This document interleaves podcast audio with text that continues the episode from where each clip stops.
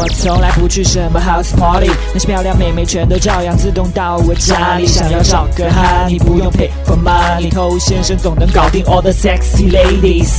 什么都不会，就是会把妹。欢迎收听《把妹宝典》，我是偷先生。在关注我的这些兄弟们当中，当然有很多年轻的朋友。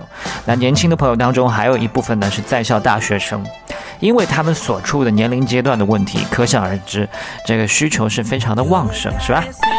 但同时呢，这个阶段又正好是撩妹经验最少的时候。你看，人生就是这么的讽刺。身体好的时候不会撩，会撩了， 身体大不如前，是吧？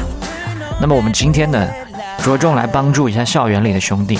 作为一个过来人，我非常懂你们的苦。你正在收听的是最走心、最走肾的撩妹节目《把妹宝典》。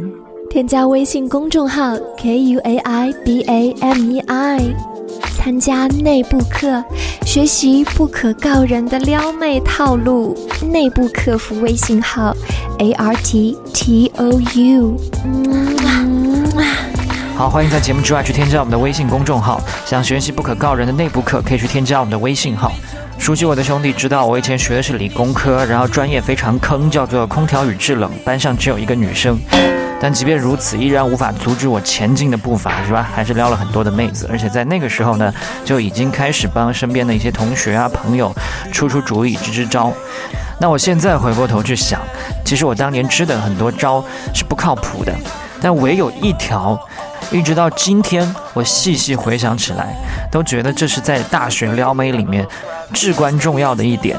这一点就是一定要多多出现。多多出现在各种各样的场合，多多出现有妹子的地方。不管你下一步的行动是什么，但前提你一定要做到这件事情。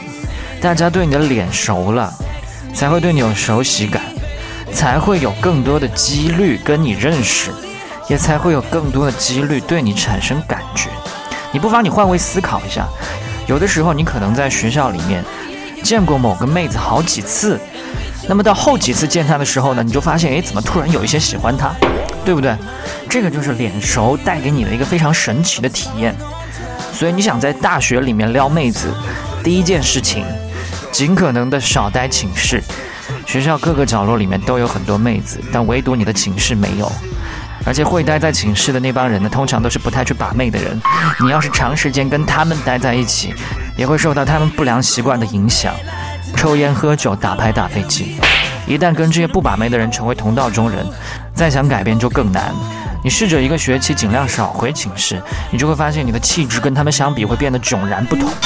你可以去社团，你可以去参加活动，你可以参加联谊，你可以参加球队，那尤其是艺术类别的一些活动跟社团，因为妹子更漂亮嘛。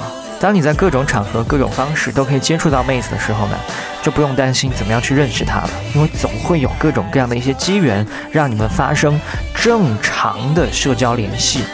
那其实不管是在学生时代还是步入社会，你要去把妹，你当然都要有你出类拔萃、优于其他人的地方，这样才是一种高价值的吸引。那在校园这个环境里面，可能局限性会大一些，没办法让你有什么太了不起的事情，但恰恰是有这些限定，才让你稍微有一些亮点，就成为一个高价值了。这些东西对于一个走向社会的人来说可能不算什么，但是对于一个学生来说已经还不错。所以你在学生时代一定要去找到自己擅长的一些东西。运动天赋可以让你在球队里面成为明星，文艺天赋可以让你在各个文艺演出当中大显身手，语言天赋可以在广播站、辩论队让大家听到你迷人的声音，社交天赋可以让你在学校里面有非常多的好朋友。这些都是让你变得更加吸引人的方法。当你认识了很多妹子之后，你当然要去约会。首先，学校里面有非常多适合约会的地方，湖边、草坪、凉亭、小树林等等，这些地方都让人觉得惬意，而且不用产生费用，特别适合去营造一些暧昧的氛围。坦白说，到现在有的时候我还会怀念那种感觉，把妹子约到校园里去。